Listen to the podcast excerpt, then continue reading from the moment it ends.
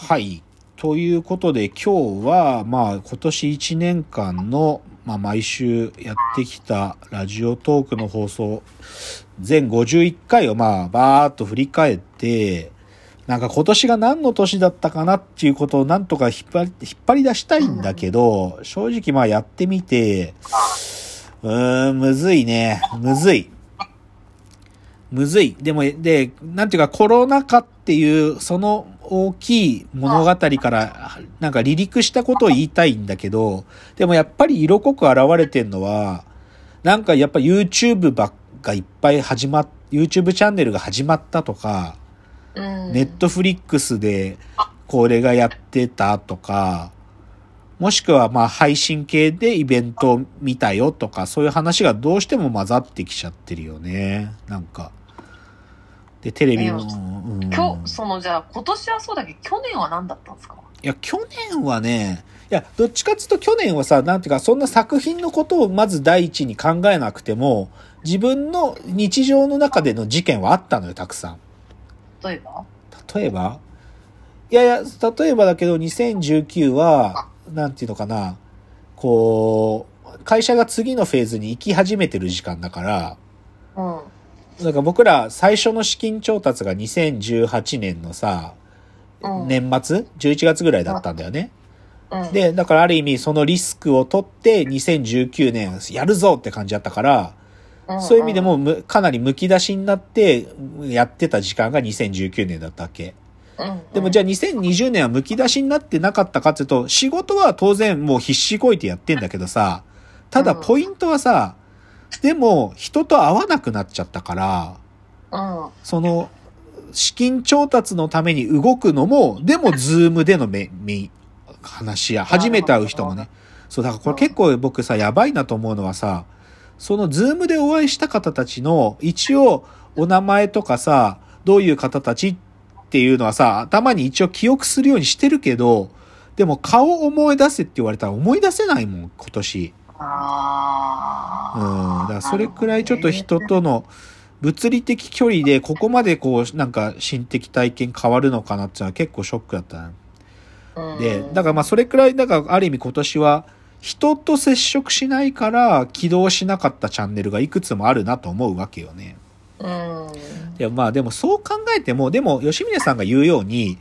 じゃあ去年はどうだったの？っつって、でもあんたは所詮サブカルクソ野郎でしょって話は変わらないわけそんなよ。こと言っていや、いや、でもさ、それ変わらない事実だと思うわけ。で、で、でもさ、で、そこでね、なんか僕ね、改めて思ったのは、こうさ、サブカルチャーを消費していくとか、サブカルチャーっていうものにどっぷり使っていくってことはさ、でも別にコロナ禍とか関係なくさ、それってもともとインドア、すっごいインドアな活動で、さらに言っちゃえば、すごく個人的っていうか内省的、自分の中で消化する活動だったはずなんだよ。うん。なんだけど、なんか今年の1年通じてなんか分かったのは、うん。そう思いつつも、結局でもそういうサブカルチャーに接触した後、自分に起こる変化っていうのは、リアルの場で一番影響があるんだろうなってことを改めて自覚したね。なんかいい話じゃないですか。うん。でそうそう。だそう思ったんよ。で、ね。でね、だから僕ね、今年どう振り返るかっていうかね、逆に、まあ今年がこうだったから、これから先こうなるみたいなことをちょっと、自分へのなんかこう、予言も含めてだけど、あだから僕はこれからおそらくね、今年起きた、起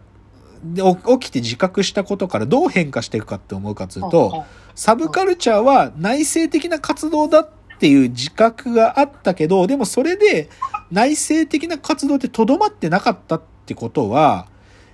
さ、逆説的に多分ね、僕はね、これちょっとこういう言葉作るかもしれないんだけど、サブカルチャーの受肉化って言葉を作ると思う。受肉か、あ、うんなるほどね。そう。つまり、単純に、こう、インドアで消費するものだけじゃなくて、そこで感じた体験ってものをリアルな場所で受肉していくってことが、むしろうんサブカルチャーを全体を愛してるってことなのかもなって思ってるわけ。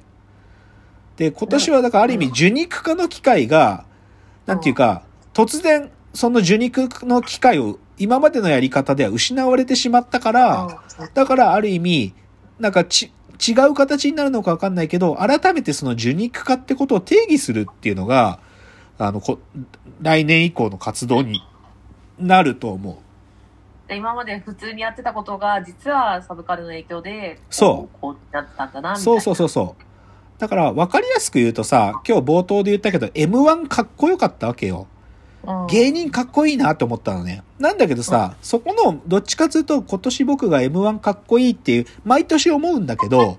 その気持ちをより実は強めちゃった最大の理由はさ、うんどっちかというと僕は毎年 M1 見た後、気持ち高まっちゃって、外にランニングしに行ったりするわけ。とか、これ箱根駅伝とかもそうなんだけどさ、気持ちが高まっちゃうと走りに行くのよ。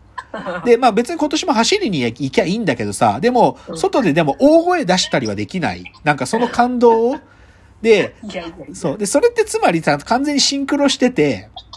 まあ感化されてって言ってもいいんだけど、なんかさ、自分の物語と M1 かっこいいって気持ちをダブらせたいからなんだよね、なんか。うん。で、俺もやるぞって気持ちになる、なりたいっつうか、俺も勝負つやってるぞとか、俺も勝負もっと気持ち入れなきゃダメだぞって気持ちと、寄り添わせたくなるから走り出せるんだけど、だ今年はその走り出すみたいなことが、思いっきりはできなかったうん。ので、だからそういうが多分僕が言うサブカルチャーの受肉化の、なんか別の方法を考えるってことかなと。だからですね、うん。竹之内さんがこの生き生きしてるかそうじゃないかっていうのはやっぱなんかあるんでしょうね。あ、そうそうそうそうそう、そうなんよ。そうそうそうそうそう。そうなんよ。そう。で、だからね、ちょっとこう、今年はどういうかっていうと、なんか、サブカルチャーのある意味、その受肉化のきっかけの年と考えるべきっていうのが僕の起用のゴール。つまりね、これはだから言い換えちゃうと、多分、受肉するっていうのは自分の物語を立ち上げるってことだから、うんこれから次の勝者っていうのは、おそらく、いち早くね、こう自分の物語を起動させることができたやつっていうのが、突破者になるはずでで、それで、それきっと、僕、僕だけのっていうよりか、どっちかというと、サブカルクソ野郎全体に言えることだと思ってて、そのサブ、ある意味、受肉の機会を、もう必然的にへ減らしてしまったサブカルクソ野郎たちが、ある意味、自分の物語が起動するその体験とセットになってるサブカルチャー。あうん。それを提示できたやつが、ある意味次の時代の勝者になると。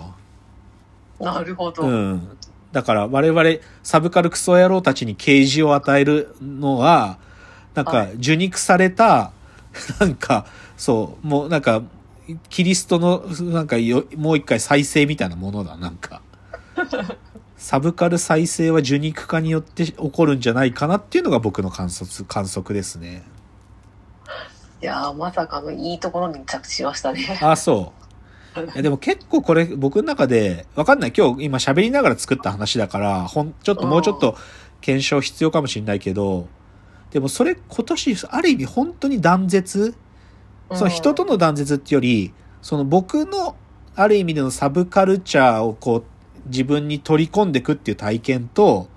そ、うん。そ、それによって自分が起こす、なんか、お自分の変化。うん、その自分の変化とサブカルチャーを自分に吸収していくってことに断絶がすごくあったののかなって思う、とにかく。うん、だから、なんか、2021年は、受肉の年にしたい。いやでもなんかテレビとかがつまんなくなったとかよく言われるじゃないですか。はい、はい。多分それで受肉されてないからどうなって。まあね、そそのね、まあうんそ、まあそれは一つの見え方だね。でも、じゃあ YouTube では受肉されてるかっていうと、うん、なんかまだ疑似的だと思うんだよね、僕は。なるほどね YouTube が、そのリアルタイムで配信されてるとか、コメントがかけて他のユーザーの反応見れるみたいなのは、ある意味、表層的には受肉の一端はそこが役割果たすかもしれないけど、でもコロナ禍は、ある意味、それだけでも受肉は不完全だぜってことは明かしたと思うんだよね。あうん。あそっかいやなんか受肉の意味は私とはちょっと違うのかもしれないけどまあなんかその生き生きとした中でやってるかどうかってすごいなってまあそうかもね。あ、それは重要なポイントかもね。ううんん。だから形式的な、なんかね、こう、もう、お約束としてやってるテレビ、番組作りっていうのと、なんか芸人たちが裸一貫でもう一回活動は、表現の場だぜっていう、その違いは大きくあるかもね。だからなんか伝わるんですよね。普通になんか人間の何を持ってるかってまはあそうかもね。だだ実はだからザ・ファーストテイクってそういう見方するとそういうことなのかもね。なんか作られ、作り込まれたミュージックビデオよりも、うん作品の世界観をむき出しの身体の方が表現するっていうことなのかもしれないね。うん。いや、なんか最後にいいテーマを手に入れられたのかもしんない。なんか、いや今日結構なんかいいんじゃないですか。うん、今日の、こう本当はこの結論も持ってなかったから即興で考えたけど、いいのが出たのかもしんないということで、えっと、また来年もですね、あの、週1回、えー、まあ、毎週、まあ、木曜日か金曜日に公開していくと思うので、えー、なん毎週なんか一つネタ、えー皆さんからの興味に近いものがあったらですね、引き続き聞いていただけると嬉しいなと思います。はい。はい。ということで、今年最後の放送、ここまでということで、えーお別れのお時間がやってまいりました。えーわーわー言うております。お時間です。さよなら。さよなら。